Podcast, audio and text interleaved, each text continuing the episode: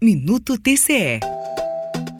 O parecer prévio das contas do governador, exercício de 2018, foi reanalisado pelo Tribunal de Contas do Estado de Goiás em sessão extraordinária na segunda-feira, 16 de maio. Um recurso judicial garantiu aos ex-governadores Marconi Perillo e José Eliton o direito de apresentar razões de defesa diante do entendimento inicial do TCE, que era pela reprovação das contas.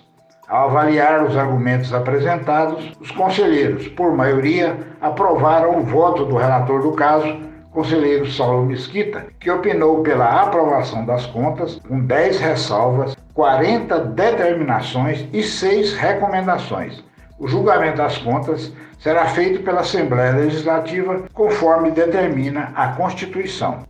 O novo entendimento do Tribunal de Contas levou em conta outras prestações anuais anteriormente julgadas, quando os pareceres, que são de natureza técnica, também indicaram a regularidade dos demonstrativos apresentados, com ressalvas, determinações e recomendações que objetivam a correção de partes da execução orçamentária.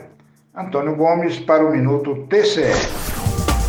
Rádio TCE, uma emissora do Tribunal de Contas do Estado de Goiás.